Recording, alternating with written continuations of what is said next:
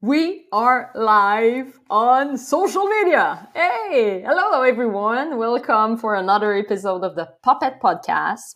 I'm Caroline. I'm doing this show because I love puppetry and I want more people enjoy this art form. So I gather with fellow puppeteers from all over the world online in real time live and we chat about this art form and how we enjoy it when the crush happen.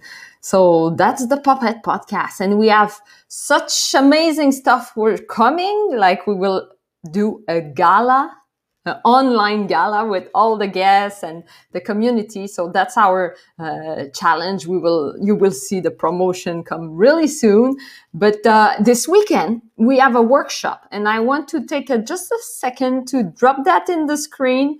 It's a wonderful workshop with the wonderful Edwin Salas. We will talk about OBS. What is this OBS? This is a platform to do online streaming, online show, and it's kind of really useful to learn that how we can put the show that we maybe have done in our uh, basement or in we, we create. Hey, it's a funny time. So you can take those show and put it online and feel like what it is where it's going. So i'm i'm really questioning this and i want to uh, give to the community the tools to doing that. So edwin accept the challenge to do this wonderful workshop. So it's next sunday. It's uh, in the afternoon. So sunday afternoon at 2 east time. So if you are in pacific is a bit early you're European, it will be maybe more late at the night. So yeah, join us if you want. Just have a look on the Patreon page right there. Boom! Puppet Podcast. So it's really simple to uh, to to see and watch. So you have like many other workshops that we have done in the past. So you have access to all the stuff if you come to join us this weekend. So yeah, this was the promotion part of the, the introduction. So join everyone and write into the chat if you have any uh, comment, if you want to say to us from where you are watching, if you have any question for my wonderful guests, I'm so happy because we challenged this interview for months. We just postponed it. Oh, I'm busy time. Everyone is kind of busy at this time. So I will bring in the screen the wonderful J- Dave Chapman. I, I'm really happy to connect with UK puppeteers. So please, ladies and gentlemen, drum roll like a live thing with a big crowd with applause. Mr. Dave Chapman! Yay! I like your drum roll. That was a great intro. Thank you very much, Caroline. Yeah, I must introduce more of your work because you have done so much. Thank you first for joining me in this show. No problem. I'm glad we made it happen. You said everyone was busy, but I mean, not everyone is busy because it's lockdown here. But but there is still film production going on and in a covid friendly you know the socially distant safe way we've been carrying on uh, which is i'm not quite sure what's going to happen next but we have been busy and you and i have tried to make this happen for months and eventually it's really happening right now live. Live from the ocean. We crossed the ocean and we are yeah. live together. Yes. and yeah i always ask the guests to introduce themselves. It's hard to do it sometimes. yeah, do. that's okay. but uh, could you maybe introduce yourself, your work, uh, to the people who are watching right now?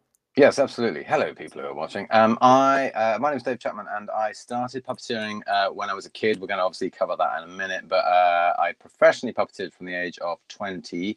I trained at the Jim Henson Company in London, and uh, since then I have been performing, uh, creating, and writing many times. Other times performing other people's characters, monsters, creatures, robots, puppets, aliens, uh, for twenty five years. So I'm very, very lucky, very blessed that I've managed to uh, you know, spend pretty much all my working life in, in puppets um, of all kinds of varieties across all kinds of genre, mostly film and television.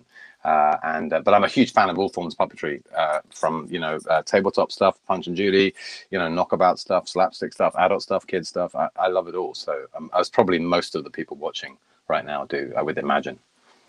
yeah, and and it's great because for me, you you you work on many legendary puppetry television stuff. Mm. So it's, it's amazing how like I want to ask you just naturally from there how is it to work on on those kind of like like the dark crystal those kind of like deep project you must feel uh, really really grateful for this yeah, I guess. Yeah, you, I mean, we. Uh, funny enough, we all feel the same, especially the Dark Crystal team, which is Dark Crystal was a team of ten core puppeteers. Uh, Victor uh, Yerrid and Alice Dinnean from uh, Los Angeles, and then eight British puppeteers. I've got to name them all: Ollie Taylor, Neil Sterenberg, Kat Smee, Helena Smee, uh, Warrick Brownlow Pike, Kevin Clash, ah, Victor.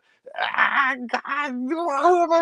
Oh my God, amazing Beccy Henderson, amazing Kat Smee. We've done them. I think that's everybody. Yeah, did I do everybody? Oh my God, I'm in such trouble if I did. Anyway, these people, all these people were the same. We all love the Dark Crystal, and we were all huge fans of uh, of the original movie because we were we're all puppet geeks. I mean, most puppeteers are puppet geeks that I work with. Um, there's not one who's like, oh yeah, I just do this on weekend. You know, I'm not really interested in this. Everyone's pretty mad for it. So we were all huge, huge fans of the, the original movie, and we were we were all incredibly conscious of stepping into these giant shoes that. Uh, that Jerry Nelson and uh, Dave Goelz, uh, Jim Henson, Frank Oz, Steve Whitmire, uh, you know, these guys, they kind of wrote the rule book on how you do this stuff. They invented that. I mean, like the Dark Crystal yeah. didn't exist. You know, the Muppet Show uh, informed development of the puppet puppeteering department of the Jim Henson Company and the Creature Shop, and you know, they were they were forging new ground. So we were really conscious that we had to get it right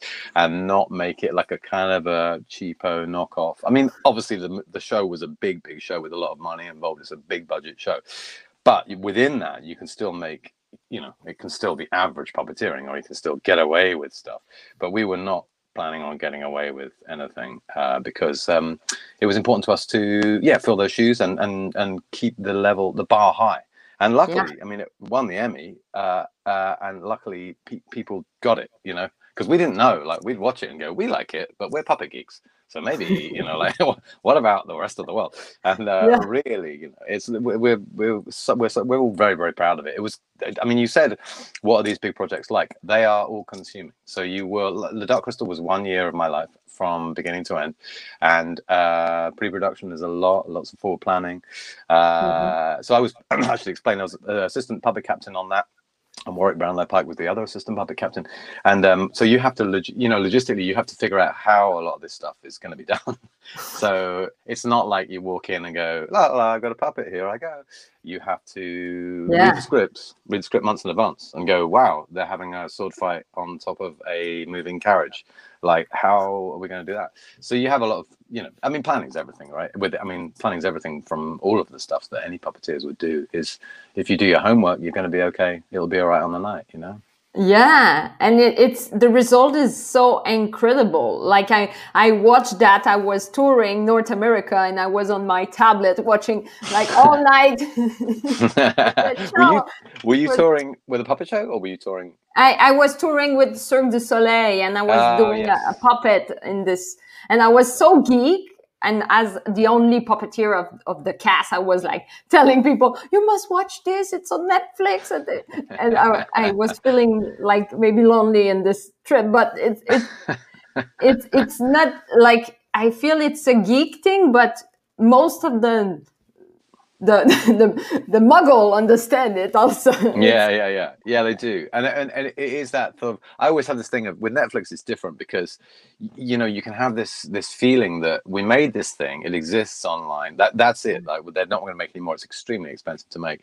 Um and i always have this thing of like some kid this weekend will just choose Dark Crystal on Netflix and be like, hmm, I wonder what that is. And then they're just going to d- dive into this immense world with all this stuff going on. And their brains are going to be like, wow, I what? You know, this is so exciting that it just sits on the Netflix, you know, banner. In the old days, of course, if you missed it on TV and you didn't have a VCR or somebody couldn't lend it to you, then you missed it. But nowadays, it's like it's lovely to know that somebody somewhere can pick that show up and start that journey through Thra, which is obviously the kingdom it's set in. I'm just looking because I think I have a picture here. Sorry, I'll be back in a second. Yeah. I think I have a picture that I wanted to show you of the of the dark crystal, but I don't know where it's gone. Hold on a minute. Um, I, and I but it's uh, so great that you you bring that to us like like this with a lot of like authenticity we can understand the Yeah. process we can understand how it was and it was tough work but it was Yeah. amazing Yeah, it is. I mean, that's the thing. uh, There's a there's a sequence on the making of documentary where I am literally falling asleep. No, I'm not falling asleep. It looks like I am, but I'm holding a puppet and I'm closing my eyes because I'm just getting a minute just to kind of gather my thoughts. Um, this is the picture I was trying to show you. Uh, that is that's how many people it takes to make a dark crystal. So Oh that's a God. lot of people. So that's just the that's the crew who are in every single day, and Mm. uh, that's a lot of people. I mean, you just it, it is it, they are immense because everything is bespoke. So you can't go to the store and buy a fancy goblet for a girlfriend to drink out of, or you can't buy a, a chair for a skeksis. You know, every single thing in that show is designed and um, you know uh, crafted by craftspeople, uh, and so literally everything you see on screen is an original, bespoke for that program, which is quite rare that you do a show where everything is bespoke. You know, usually you can rent a few chairs or a car or something. it's amazing it's so Yeah. amazing and i want to ask you this funny question about the why like you talking about geeks but i want to know your why. Like what makes the art of puppetry an art that you cherish? Wow, I was five in 1977, so uh, that's kind of peak. The Muppet Show's really beginning to take off. Then Muppet Show started in '76, but but by '77, Muppet was big news, uh, as was Star Wars, which came out in '77 in the UK. So Yeah. I suppose um, my I loved puppets when I was little. So prior to being five, I thought puppets were cool on TV, and I liked kids puppet shows in the real world and i thought it was fun that there was these things that could say what they want and be crazy and do wild things that human beings couldn't do uh, and then i saw muppet show just blew my mind i was like this is insane like the, the, this is the craziest thing ever. That guy blows things up. The pig is punching the frog. Uh, you know the bear's terrible a comedian he's awful. There's an animal that plays drums and smashes things up. And there's a chef that throws things it's just like everything was nuts you know? So my my sense of humor that really appealed to my sense of humor. I just thought this is this is great you know what, what this is such a crazy world. So muppet show was my entry level thing where i became obsessive and i started drawing the muppets and i was making foam like foam scratchy foam puppets as a little kid they weren't great but they were you know a start in in that world and um so i suppose from that point on, I was then crazy about puppets. So it's really a Jim Henson Company thing, although I did like puppets before that. I just thought the way that Jim and Frank pushed, uh, Jim Henson, I should say, and Frank pushed things just so far, so quickly, Yeah. you know, that because of the, you know, the using the TV screen as the playboard. Like you, prior to that, you know, TV shows had puppet shows on where they had a playboard. So the camera would look at a, a booth and you'd be thinking, Uh-huh. why, you know, why are they doing that? Like, but he went, Jim Henson went, okay, let's just push the camera in and make the bottom of the screen. I can't do it. It's difficult on this because it's a, yeah, like make that the bottom of the Yeah. playboard. And the, char- the characters are just here and here. And I just thought it was amazing. I felt like I reached into my TV. I love the colors. I love the, the sets. I love the anarchy. I love the writing. And, uh, that's what blew my mind. And then when I found out they were in London, you can imagine I was completely freaked out because as far as I was concerned, the Muppet Show Theatre was in Los Angeles or New York. Why would it be in London? You know, like there's no point. They're all American. So, uh, so when I found out they were in London, that was I, I just completely blew. I thought it was about ten years old when I found that out, and uh, I couldn't believe it. I thought they're they they're here. They actually they're here. They're making the show here. And then um, I wrote to Jim Henson, and I said I want to work with your company. I was eleven. Uh, I'd like to be a Muppet performer. I mean, I was 11, so I'd have been very, very short. All the Muppets would be up here. I'd have been down here. Um, but um, I said I want to be a Muppet performer. He wrote back and said, "I, you're too young to work in our company right now, but we will keep your details on file. And should we ever train any Muppet performers, which we do very occasionally before big movies, um, we'll give you, we'll give you a call." So I was 11. So I went, "Oh, uh, well, I'm 11, and that's not an answer I wanted."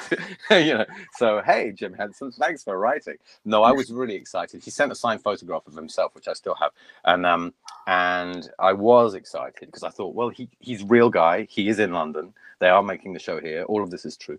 Um, but he can't train me because I'm 11. But he did say he'd keep my details on file, so that's kind of nice. But I'm 11, Yeah. so I don't really understand what that means.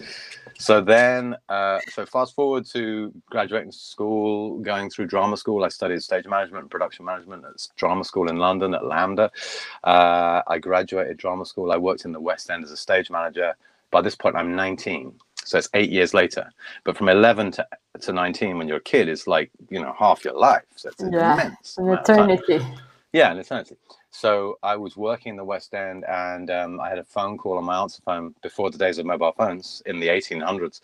Um, so I had this answer phone message from my mum when I got home saying, Hey, you know, Jim Henson Company called and they said they were auditioning people for to be Muppet performers um, or to be, you know, background Muppet performers in the UK.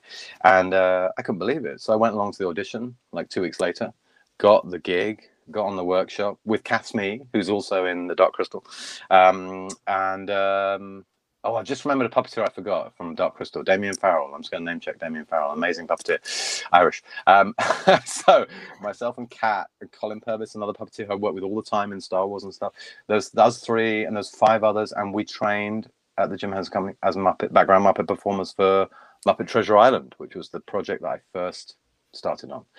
And you know, I wrote this letter when I was 11, and then fast forward to being 19 years old and being at the Jim Henson Company training as you know a puppeteer. It was crazy, crazy.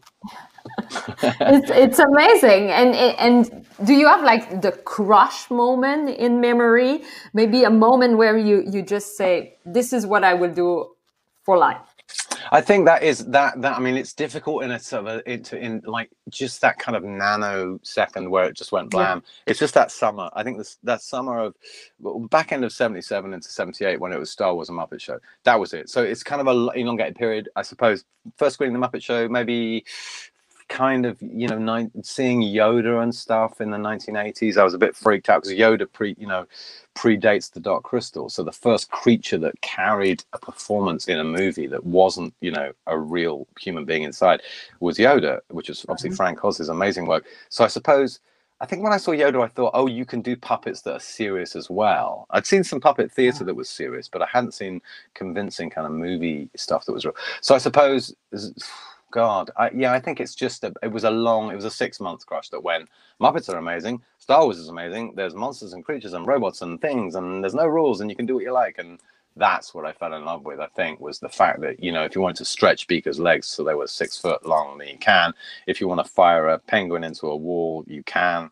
Uh, if you want to, you know, Piggy rides a motorbike in one of the movies. I mean, it's just that sort of crazy anarchy where you forget that you're watching, like you forget you're watching puppets because you go, oh, there's a pig on a motorcycle. You know, like it makes sense. But coming to it as a little kid, it was just like these guys are nuts. Like it was this whole thing of I liked comedy and I liked you know, there's a very weird Anglo-American sense of humor to the Muppet Show because some of the writers were American, some of the writers were British. Yeah. So I guess it just was that, that, that yeah, I can't really pin it down to a very a very specific moment, but I definitely say just those two projects: the movie Star Wars and the Muppet Show. Yeah, Yoda is key also. I, yeah, I love the fact that you say Yoda make make a spark, like I can, yeah, in, yeah, in terms yeah. of seriousness, and it, yeah. and it's great. And I want to ask you also about the field of study because every puppeteer come from a different background. But I want to ask you, like, in your opinion, what would be the best field of study to become a puppeteer? Wow, that's such a great question. The I I'm a massive advocate in making contact with people who you think uh, are good. Uh, so I mean, my story that I've told in rather a long way, but I mean, essentially, as an 11 year old, I wrote a letter, and that's what it boils down to, uh, to one person. Um, mm-hmm. And I guess what um, I, I, suppose it's that thing of getting involved. It sounds crazy because it sounds so easy to very just go, oh, get involved, it's fine. But I just, I think like your stuff, you know, podcast is really interesting and engaging, and it has a lot of good advice. And it's that thing of don't think, don't dream it, be it, or just get up and do it. You know, it's weird because again, people go, well, it's easy for you. You'd have a career, and go, yeah, but I did when I was a little kid make puppets uh-huh. and I did put little shows on in my school. And I think it's that thing of going, get involved. If you have a, if you have an idea or a dream, uh, get going. And even if you think, oh, I want to be a funny, you know, elephant puppet character, then then just make one and see how it goes. It doesn't matter if it's rubbish because in three weeks' time you can rebuild it. In six months' time you can rebuild it. You can change it. You can move the voice. You can make it a different color.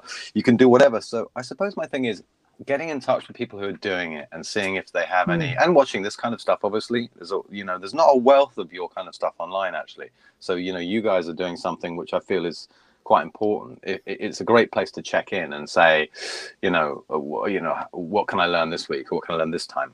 Yeah. It's, that, it's, just that getting involved and, and, also absorbing. I mean, again, it sounds a bit like I'm stating the obvious, but absorbing everything. You know, watch everything you can. There's so many YouTube clips of puppets. Equally, there's nice archive of um, motion picture puppets and TV puppets, and um, also people doing make and do. There's quite a few people who show you online, you know, how to build stuff, and, yeah. and I know you, you guys do some of that stuff too. I just think it's that thing of immersion. It's almost an obsession. I think I think I was obsessed. I think I think I probably still am, but I think as a kid I was definitely obsessed. Like I couldn't consider doing anything else. There was nothing else. Somebody would say, I think the career guy said, "Oh, I don't think that's going to work out for puppet. I mean, who does that?" And I said, "Well, I want to do it." And he said, "Well, I do you like the outdoors?" And I said, "Yes." He said, "I think you should work for the Forestry Commission." So, like looking after the woodland. I was like, "Well, how, do we get from that to that?" So I suppose it's that, and I was upset. So I was just busy. I just went, oh, whatever. And then went and just carried on, carried on, watching, learning, uh, researching. Because back in the day, there was no internet. So I had to go to the library. And yeah. book, you know, order books. You know, God, order books. Say to the librarian, "Can I get this book on purpose?" I found this book. Oh, this is so and so by so and so, and they say, "Oh, it's to be here in six weeks." Six weeks. God, you know, so I'd wait six weeks, and I get my puppet book, and I'd be, oh, okay, and then you have to give it back two weeks later because it's a library, and then you have to say goodbye. Bye, book. Thanks. and or you photocopy you photocopy it. But it's just yes, that thing. I mean, again, I feel like I'm preaching to the converted, but it's that thing of if you want to do it, just do it. You know, and yeah. don't get and, and don't get too hung up about it. A lot of people get worried, like, what if it's not good? What if the thing is not great? You go, just do it, because once you do it, that that journey, that forward mo- motion begins. And so once the journey begins, and you know, people often say, well, I don't think I have the right thing right now. I don't have the right fabric, or I don't have the right, you know, sponge, or I don't know. I don't know how to do it. Just do it, scratch do it, and then you'll soon look at it and go, "Oh, I need to make that different," and you know, just progress through that. Yeah. Journey, you know, because you know, I think I've got this thing on my uh, in my house that's like a it's like a saying. It's not like a NAF poster. It's it's a big lump of metal and hammered into the metal with type typography typewriter letters it says what would you do today if you knew you could not fail and that's the thing. If you if you decide okay i'm not gonna you know i mean if you do fail it's that thing of like what would you do? And people always go oh i want to do this or i want to do that. And you go well just do it. Because the only thing that stops people doing it is the fear of failure. And failure's yeah. fine. Failure's absolutely fine. It's just a part as you know it's a part of the journey. And we have to screw up to get things right. But it's hard when with young people sometimes with young guns they don't want to goof up. And you go don't worry it's fine it's fine. But people will see it and they won't think it's very good. It doesn't matter because it'll be better next time you know? So i think this immerse yourself become crazy obsessed. We're all a little crazy obsessed. But we need those kind of advice and talk like you you, you you're you're giving us like the the passion of it and the encouragement and that's what this show is about also. Yeah yeah. Yeah that's good. Yeah I, I sense that when i've seen stuff of yours in the past i sense that. And i think it's so important to make people just to say to people just go do it. Go do it. It's fine. No one's gonna, you know, it's gonna be fine. you know? Yeah, but we need those advice, and we have questions from the audience. Let me bring. Oh, yeah. Okay, I just bring it in the screen. Ask him to see the animation cells that are on the wall behind him. Hey, Bob Rumber, they're not animation cells. They are uh, it's a rogue. That's a Rogue One poster. Where I can't do this because it's the wrong scan. That is a mm. Rogue One poster there. I should just point to it in real world. and that is a Last Jedi poster. That is not an animation cell. Although weirdly, Bob Rumber, I have got animation cells in this room that you can't see. But maybe you sense them because you have a sixth sense. And to answer your question, they're Peanuts animation cells because I'm a big fan of Peanuts. Bob Rumber, the guy who sees stuff that's not even in the room. Amazing. That's funny. That's the the crowd. I love to bring question here. That's and if you question. have people question, just feel free to put it in, below the interview in the chat. I will bring it in the screen. I want to ask you also, Dave, this big question about the definition. I always like to have the definition of the puppeteer. How you define a puppet in your own words. Whoa, God, that's I've heard that you've asked this question before. Um, I think a puppet is a there. It's like I mean Frank Oz often Frank Oz often refers to puppets as props. You know, uh-huh. and, and, there's a sort of a dissociation there, which is, you know, he's half jokingly being disrespectful, and he's half saying it's not a real thing. It's a vessel uh, that you can push a performance through. So obviously you have to have a human being there. Um, and I guess some human beings that's a weird thing actually. Lots of human beings get into puppets because they don't they want to do a performance, but they don't feel confident with their face on camera or their face in the theater. So they kind of go, hmm, maybe I could perform in a different way. And uh-huh. um, and if it's not me, then oh puppets. And that, that quite a few people I've worked with ha- have had that experience where they're very funny and they're very confident and they're good at voices, um, but they don't feel like they'd ever want to be an actor, and they they've made that sidestep naturally. Um, but I think a definition of a puppet is a for me a beautifully designed thing. I think it's got to be beautiful. I don't i mean unless it's deliberately an ugly thing but even then it's a beautiful ugly thing. Um, and it is a um, I guess a cleverly designed thing that has a beautiful movement essential that it moves beautifully and does everything that the puppeteer needs it to do. Um, but yeah it's kind of a it's a, a vessel for performance. And a, a, different puppet in different people's hands is amazing how you, you can have five people in a circle. I'm sure you know this. And you can give them a, a puppet that's quite um, characterless you know quite a flat like not particularly crazy or wacky design. And each of those five people will interpret and perform that puppet in a completely different way. And it will become a completely different thing with completely different movement attitude mm-hmm. disposition voice. And that's when i go that's when i'm stoked because i think that's amazing that this one thing can be five different things with five different people's approaches, just like that, not with any kind of prior rehearsal or thought, because every puppeteer has a different disposition, a, a, a way of using and manipulating this object to, to, to um, you know, garner an emotional reaction or a laugh or, or empathy or sympathy or whatever. Um, and and I so I guess that's what I think. It's a vessel, and the only reason I say that is because of that fact of you could have. Um, a puppeteer who'll pick it up and be crazy and big and loud and wacky and funny. And then the same puppet is handed to a different puppeteer who'll give it this very quiet, muted, very caring, thoughtful performance that's equally brilliant, but in a different way. So I think as long as they move well and they're designed beautifully, not much to ask, uh, then you know any puppeteer can pick it up and run with it and create something and give you something interesting and unique to them. You know. Yes, and it's such a good wording to think in terms of vessel. Like it's yeah, yeah. really interesting. It's I love yeah, it. I want also to to to ask you the I, I love talking in terms of future like what is your uh, big purpose you see maybe you you have envisioned for the future in your career or like with puppetry Oh gosh, that's so. Again, I've heard you ask this question before. I I think it's difficult because I've done I've I've had so many lucky breaks and I've had True. so much uh, fun along the way so far. Um, I, I I feel like next I want to take something really small because I've been on very large scale things for you know ten years, and I'm quite interested in doing a little, uh, like a little YouTube project with a little tabletop puppets, small, um, just something kind of oh, it's I don't want to say too much because I've given it all away. But um, uh, I would like to do that as a personal project. But as far as mm-hmm. professionally, I mean, I I'm so I'm so blessed and lucky that I've had a lot of the things I wanted to do I, I, have got to do. So, you know, working in Star Wars, working in Muppets, uh, and, and, various other things. So I, I don't really know that I have an ambition left. I think probably just to keep on working and keep on having fun and enjoying, you know, enjoying what we do, you know. Yeah. Which is, I'm very blessed. I mean, I'm super blessed to be in a job that I enjoy. I mean, that's every day is like you think, I'm I'm really lucky. I never I never take it for granted that I do something that I love, you know, ever because it's something that you speak to other people and they go, "Oh God, I wish I could do something." I don't, and you you get to know yeah. that not everyone not everyone has that luxury, you know.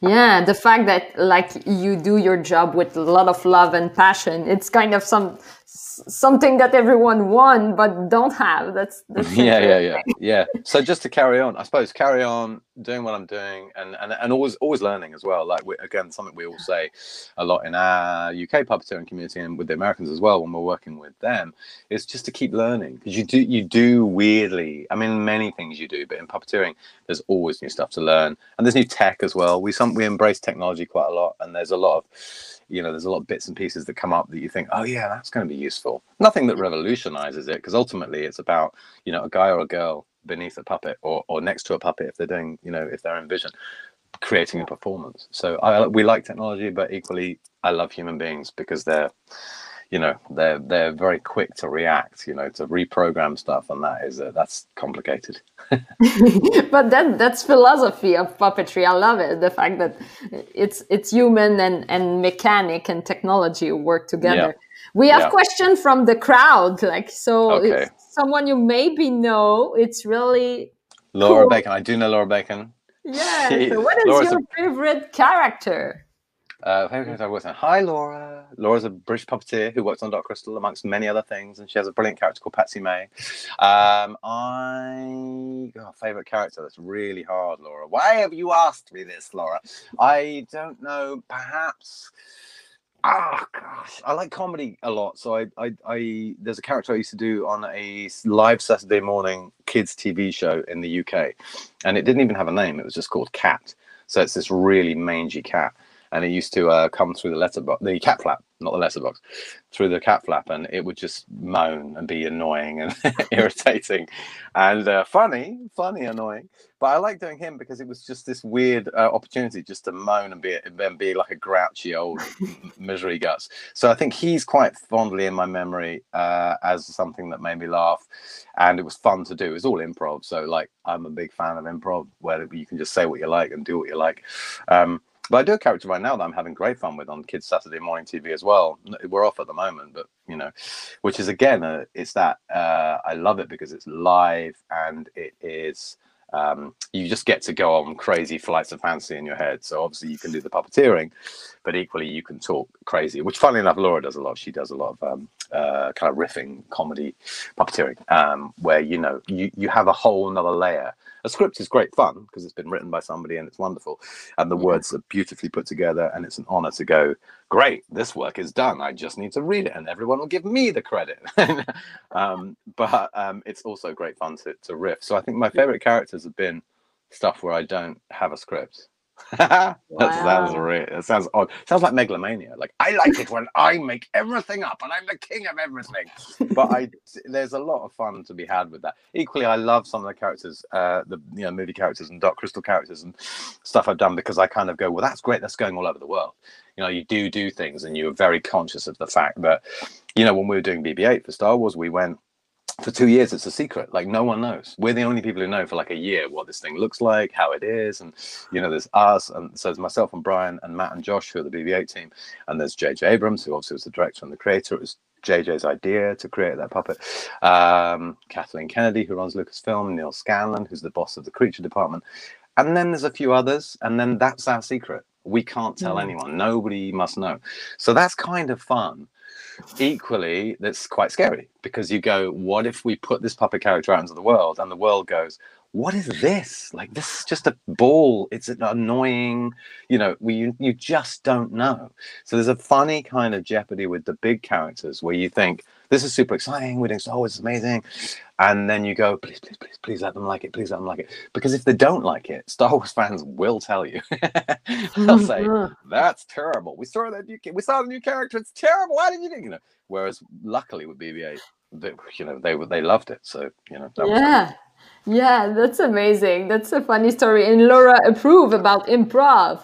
Yes, yes. I knew she would. She would. You should check Laura Bacon out. You guys should check her out. She's probably a member of the. I think she's a member of the podcast group, and uh, she has some good and interesting and fun stuff. We will be in touch. Hey, Laura. Yeah, we'll do lunch. I'll work with her another time because in England we, we do have puppeteers, but we don't have. You know, we, we have a basically we all know each other. Is what I'm trying to say. Is there's a but there's a community. We all know each other, and when big pro, big projects come into town, um, we basically see the fact you know it's a big crazy dysfunctional family and we see the same people again and again and again you know but it's cool it's a family as you say. And yeah. we have other question. Yeah people like yeah here here i will bring david and he asked both of us so it's really interesting it's the first time someone asked like you and me and the both of us. That's all right. You can go first, Caroline. Take the heat off me for a minute. Favorite moment of your career? Wow, that's a, an interesting question. Eh? So, so you can take a sip, uh, Dave. I could answer fast about. Um, I, I, could say that I I really get a blast when I was doing a, a solo performance on ice with Cirque du Soleil in, in Montreal. Actually, I think I enjoyed the fact that you could play in your own city and and you do a big like you you are alone and you do this in front of a big crowd and you bring your puppetry art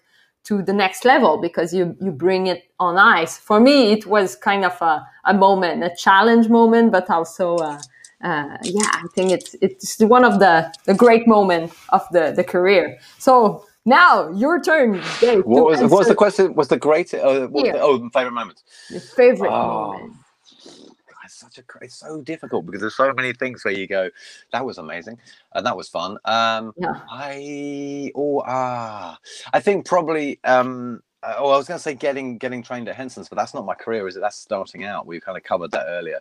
Uh, I don't really know. That's awful. I should say I should know. I mean, Dark Crystal winning the Emmy was pretty good because yeah. we worked so so hard on that show, and uh, I was worried that we wouldn't. Um, and I thought, who could else can win the Emmy this year? We've done this and we worked forever and we slaved over it. So that was quite a buzz. Uh, favorite moment? Oh, I know, a good one, good Star Wars one. I don't know whether the guy who asked the question is a Star Wars geek or the girl. I don't know. Yeah, we don't know. David. David. David. David. Um, I, just from Geekology, uh, walking up the Millennium Falcon ramp was quite exciting because as a kid I was crazy about Star Wars. So walking up the Millennium Falcon ramp and going, "Oh, this is where I work for the next six weeks." That's quite exciting, and uh, that's pretty exciting. And then also, you know, like I mean, Kevin Smith is an American film director. You probably know Kevin Smith. He walked up the ramp, he burst into tears. Norman Reynolds, the original production designer of Star Wars, he walked up the ramp, he burst into tears. You know, uh, people really affects people that stuff because it's mm-hmm. oh, you know, it goes back to your childhood and stuff. So I suppose that was pretty cool. There's been quite a few though. So I mean, it sounds like I'm going, oh, I've got so many favorite moments, but there are things that happen, and you do go this is pretty cool now. Like, yeah, I'm, yeah you'll want to pinch yourself and say, I am lucky. You know, I, if it wasn't for Jim Henson Company and Star Wars, I may well be, you know, packing chickens or something. Lucky, that's great, and and yeah, we have Simon who enjoy also Dark Crystal. Thank you, Simon. Simon, and we have Oliver right there. Yeah, I think he approve. that's great. Yeah, hmm. here also Karen Dave. Hello, hello, hello. Oh, I must. Have, what were you must talk about puppeteering? Ah. So he says, "What what did I most like about puppeteering Skekso and controlling BB-8?" Uh huh. That's a good question. Um, that is a good question. Thank you very much. Uh, BB. Oh, the most the fun thing about Skekso, who is the emperor in the Dark Crystal, I don't I don't know a picture of him around, but he is big. He's like seven foot five, and um, very heavy, very sweaty, very everything, very confusing. Uh, you can't see where you're going. You have no line of sight. You have a monitor inside that shows you what the film camera sees. Your arm is up in the air because the head is up there. Um, you're remembering dialogue. You're not bumping into furniture. You're not bumping into your fellow performers. You're not falling off of the edge of the stage. There's a thousand and one things to think about. And it was very, very hot. Like we all, all got so, so hot and sweaty, like t-shirts soaking wet through. However, that said, the best thing about performing Skekso is he's he's the villain. So he's the most miserable of the evil guys. There's all the evil guys. The Skeksis are all evil in their own special way. Yeah. And they have very distinct characters. It's that thing we talked about earlier where each individual performer brings a very interesting villain to the table. Uh, but because Skekso is the boss of the villains, it was great. Just him just going, ah, you're rubbish and he's rubbish and I hate you all and kill Gelfling and murder him. And everything was just so brilliantly, operatically, Shakespeareanly horrible. Yeah. So it was great because it's always there's so much to go on playing the bad guy. Um, so that's kind of why I love playing the bad guy. That was so much fun. Um, and BB-8, I suppose BB-8 is also very difficult, but in a different way.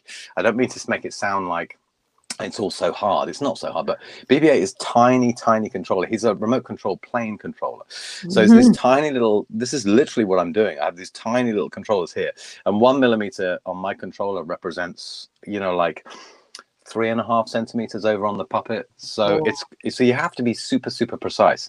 So I get a kick out of getting things right. I mean, we don't always get things right, obviously, but I get there's a few shots in Star Wars where I'm like, that this is so crisp and so tidy. Like it couldn't be any better. Yeah. I'm so I'm so proud of it. But it's not again. It's not. It's, it's, not just me. There's so many other people involved in that. As I said earlier, there's another puppeteer, Brian, and there's Josh Lee who built BB-8, and Matt Denton who created the software for BB-8, and Neil Scanlan who's the boss of the creatures.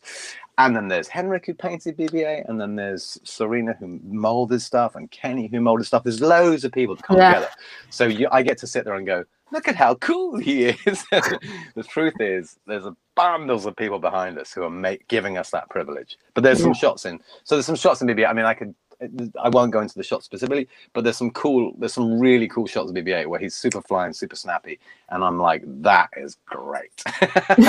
there's also other stuff that I don't think is great, but that's another project. But yeah, I, you know, sometimes you see stuff and go, why did they pick that take? I know we had a better, but you know, they're looking at everything in hmm. that shot. They're not looking specifically at you. It's like, what was the sun yeah. doing? How were the background artists? What was the principal? You know, there's so many reasons why takes get chosen. But yes, yeah that that was a very long-winded answer. Sorry, Caroline. but it, it's such like I love details like this. It's such like precise. It's kind of we we feel the work. We we we are digging into it. It's yeah, really yeah, yeah. cool. Yeah, yeah, yeah. And I think people there's a weird thing with like specifically with stuff like that where it's real immersion stuff like like the Skeksis. It's interesting going back to the puppeteer inside. There's Neil Neil Sterenberg who plays Rian in the Dark Crystal. He also plays um, uh, the Scroll Keeper, who's the one with all the glasses down his nose. Yeah. Um, and so he's this brilliant puppeteer, Neil, and he has this ability to uh, to be this very sensitive young gelfling, Rian, who's on this amazing mission, and he has to, you know, get get into this whole thing that one day he's a normal kid, the next day it's all going crazy for him. Um, and then equally, he and, and, that's a lovely subtle performance. And then he also plays um, uh, the Scrollkeeper, who's really horrible and nasty. And Neil's voice is also the voice of the Scrollkeeper. He's one of the voices that remained on the soundtrack. Mm. So um, he's amazing performance. But the Scrollkeeper is such a different Skeksis to Skekso the Emperor is so different to the Gourmand, who is played by Louise Gold, who Louise is, you know, original Muppet Show member, uh, cast member. She's been doing it for years. She's a brilliant, you know, brilliant, brilliant fun, amazing performer. Um, and she does the Gourmand, who's more obsessed with food than anything else, and that's a whole nother different Skeksis. Um, and the same with everyone. I could name all of them. They, every every single puppeteer brings a different movement vocabulary and a different style to a Skeksis, which a lot of people would say, well, you can't do a lot with a Skeksis. It's got a flappy mouth and it's got two hands. But if you watch the show, they're all very, very distinctive. And that's, yeah. you know, we're so, we're, that's a lovely thing to watch happen as each puppeteer discovers their, their character and it start, they start moving and they start speaking and, and watching those performances grow and gel together as a team. Because you're never in doubt of the fact that Skeksis are really tight. Like they're really good friends. They're revolting but they're really good friends and they hang out and but they're also different. And that's that's that's you know, pure puppetry. Yeah, yeah, it's a lot of passion right there. And simon is happy. It's an honor he said that we answer his thank question. you simon. No problem. No yeah. problem so let's take a last one. I i i like it's it's cool to to to to dig into it. And it's someone who like it's david again who asked about yeah. yeah jim henson company. Do you have a uh, the best memory of um, I gosh, again, that's a tricky one. I suppose uh, uh, something that strikes you when you first go and work for the Jim Henson Company, as I mean, I was twenty, is when you see the the public characters that you grew up with. So it's quite odd if you. I mean, there's no secret to you guys, but there are a lot. You know, there are several Miss Piggies. There are several Kermits. There have to be because sometimes you know Kermit's climbing a thing. Other times he's being thrown to the air. Other times he has a special rig for you know different different things that he does. Uh, and so I suppose when you when you first go to Jim Henson's company and you see uh, on a film set, the racks, puppeteering racks, which is where we store all the puppets when we're working. Um, and you just see like a wall of Kermits, like you see five or six Kermits, and you see five or six Piggies or five or six Fozzies, and you do you you you kind of you can't believe that this is like you go, ah, that really is that's really Fozzie, or, you know. So that's a very that's a very strong memory for me. But but yeah. as a as a kind of an overview of working for them, and obviously I worked for them very very recently on. Um, uh, on Dark Crystal, equally, I've worked with them a, a, along the years many times. Is and this sounds like I'm just blowing sunshine. They are a lovely company. they are a great company to work for, and the reason is because you know you're working for the people who wrote the rulebook for, for film and television puppeteering i know they didn't write the rule book for everything else but jane henson and jim henson uh, jane was jim henson's wife were both huge fans of all forms of puppetry and uh, Jane was, you know, ran a training program, and Jim Henson was always interested in, you know, the, what was going on, the new stuff and the old stuff and the heritage stuff. So because puppeteering is woven into that company, and now with uh, Lisa and Brian uh, looking after the company, um, who are obviously Jim and Jane's children. Um, you know, again, it's and Cheryl, I should say, Heather. Um, they they they fully understand from the beginning to the end how these things are put together, mm-hmm. and they know all of the heritage. So working for them is is is a dream because sometimes you work for commercial people or you work for companies who are just using puppeteering for you know 20 minutes for a thing or they're using them for a commercial very quickly. And you have to you really have to go in great detail about how it works and you have to educate them along the path. But these guys you, you don't need to educate. They've, they've done it all. So it's fine. You just have this very so best memory of working with them is first thing the muppets and secondly just working with them. They're an amazing company. Yeah know, they, really, they really are and they've held on over the years. It's you know I, I think it's great that you know they're still you know jim henson started in the 1950s and you have Dark Crystal, which came out 18 months ago or whatever, and Earth to Ned, which is their Disney Plus show, and they're still they're still kicking it. Like they're still you know the best in the world at what they do. So it's lovely to go and work for them because you think, well, you know, this is going to be much more straightforward than normal. You know. That's true, and it's, it's such a, a, respect for the art form, for the puppeteer work, and and yeah. that's true. We can see it in the screen. We feel it. It's great. Yeah, yeah, yeah. And I think that lovely. I did mention it briefly, but that lovely thing of like Jim Henson would go to Mayfair. There's this thing in London called Mayfair where um, all the Punch and Judy guys get their puppet booths and they put them in Covent Garden and they do punch shows all day. And like Jim Henson would turn up to that, so he'd go and support the Punch and Judy guys, who essentially, mm. you know, they're doing they've got their show in the back of the car and they have the booth and they turn up to parties and events and you know they, do all sorts of huge events and down to small kids parties. But the fact that he was still there kind of going what are these guys up to? And you know they're checking it out and yeah. and also he was big on european puppetry as was jane henson and you know if anyone had anything new they wanted to know about it and there's just you know there's that passion there which you just can't it was years and years of knowledge in both their heads. And it's the same with like brian henson who who who um what he directed Earth to Ned, the Disney Plus show. He he's just fascinated by new stuff. Like if you can think yeah. if you can think of a new way to do something, he's the one who devised the bicycle sequence in um, the Great Muppet Caper, where they're all cycling bicycles around um, London mm. in the park. And uh, that was his. He's like 18, 19 at that point. He's on summer break from school. And he just came over and went, I can figure this out. I mean, it's like, you've got like 20 puppets riding bicycles. And he went, I think I know how we can do this. so, you know, and he still does that now. He's always looking for the new, like, how can yeah. we make this better? What's the new thing? How can we, you know? That's, so that's true. Cool. It's a field who improve and like yep. it's it's great to to see that. And yeah. uh, for the conclusion, Dave, I always ask if the guests have a puppet yes. somehow around to show to the camera. I sort of do. I mean, the thing is, I did. I can show you. My, this is really old. So this is not me performing. Hang on. This is the first Muppet puppet I got in the US. I got this in Canada when I was a kid. I'm not going to do him because he's this, he's all fallen to bits. But it's obviously Bert from Sesame Street, one of Frank Oz's characters. Uh, and I, I'm not going to do him because he's got eyes, and I'm working on a straight scan monitor. This is a reverse monitor. Let's see if we can see. Where's the? Oh, where they are. Yeah, I can. Oh, no. Bigger. Uh, bigger. Bigger. bigger. I'm a potato. I'm a potato with a ripped mouth. I'm sorry. I don't. I don't. I can't see anything because I don't have any eyes, and my mouth does not move very well because I'm very old. Okay. So can I? Do I get paid now? Can I get some cheese? I don't understand any of this. Who's this guy? So that's him. I could get you. Do you want me to get you one with eyes? It won't look at the camera, but do you want me to do that? That you, yeah, yeah. Let, let's go. Let's go. Okay, we, wait. we are here to to see puppetry in action and yeah thank you by the way all the people who put question in and and if you yeah stay tuned we have another camera coming this um this is uh this is a puppet of me this is made by a brilliant British puppeteer called Phil Fletcher. There you go. There's me. So if I just disappear, hang on a second. Okay, okay, okay. So they, they he's gone now, and uh, it's just me. I don't know why I'm American all of a sudden, but I am. Um, that just happened. I don't know why.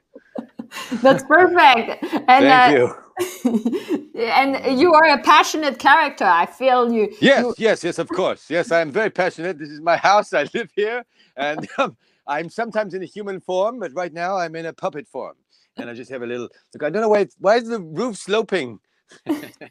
I said to Caroline before we started, it's like I'm in Harry Potter. I live under the stairs in England. I don't live under the stairs. I'm in a, I'm in a loft.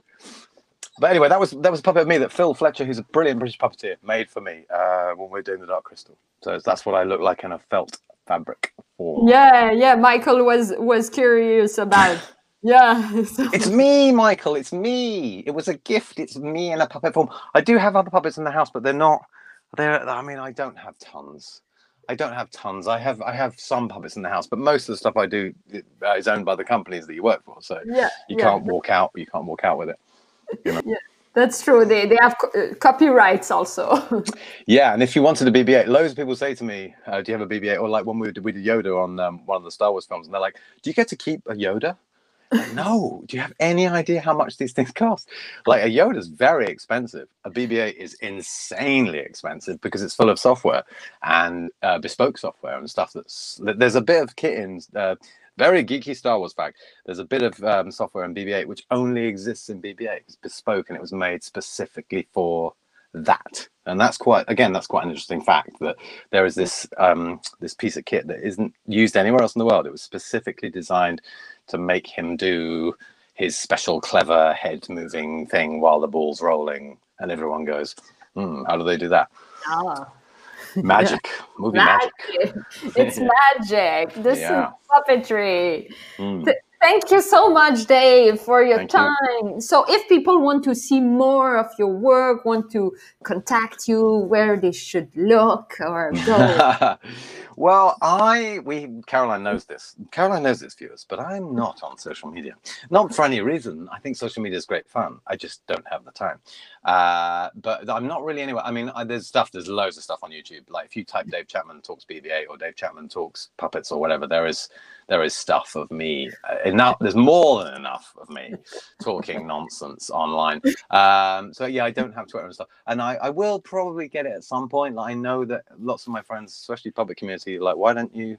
Oh i will. I, i'll catch up at some point. I just don't have time. I've been busy raising children and that just hoovers your time up. Yeah but that, that's good. That's a, another kind of uh, not puppet. Uh, we cannot say that. Uh, no, in many ways they are. Puppets are easier because you can put puppets back in the box and say, "Go yeah. to sleep now, little puppet." But uh, children less so. But they, I mean, funny enough, they they liked puppets when they were kids, but now they just they're like, "Oh, not more uh, puppets," uh, you know. But they did when they were little. They really liked the fact that they could talk to you know there'd be a TV character that they knew, and then you could talk to them, bring them home, and show them the puppet, and they like that a lot. And they're in some of the stuff as well. I used to drag them when they were little. They're both teenagers now, but I used to drag them into the show sometimes. They'd play interested children. You know. That's great. That's great. that's amazing. Dave, that's all for our interview. But no uh, I will remove you of the screen, but you can stay in the virtual studio. We can chat after. So I will just push you got it, Caroline. like this, like like woohoo! Thank you everyone for watching this wonderful interview. And if you haven't catch this up, I have a new camera right there. We we improve the the podcast with new stuff, so it's really cool to share that experience with you also. And if you have any question, feel free to write to us. We have a, an email address info at puppetpodcast.com. And yeah, we have this on the weekend. Let me bring in the screen right here the wonderful workshop that we organize about online OBS, how to manage this. So we will learn some techie stuff. I don't know if you're used to that OBS, but you can, I will do my, my own work also. I will study a bit of what is that OBS thing. So I will be ready for the workshop on Sunday. It's this Sunday. So feel free to have a look on the Patreon. I will just bring the little banner. So the address is right there. So yeah, and uh, yeah, let's share this interview. That was amazing to like get into Dark Crystal world and Jim Henson. So feel free to put it out on your wall or the friend wall or whatever. Put it, share it, and you know how it works. So ladies and gentlemen, I wish you a wonderful evening if you are in UK, a wonderful afternoon if you are in Canada, US area, and however you are in the world. See you next week for another episode of the Puppet Podcast.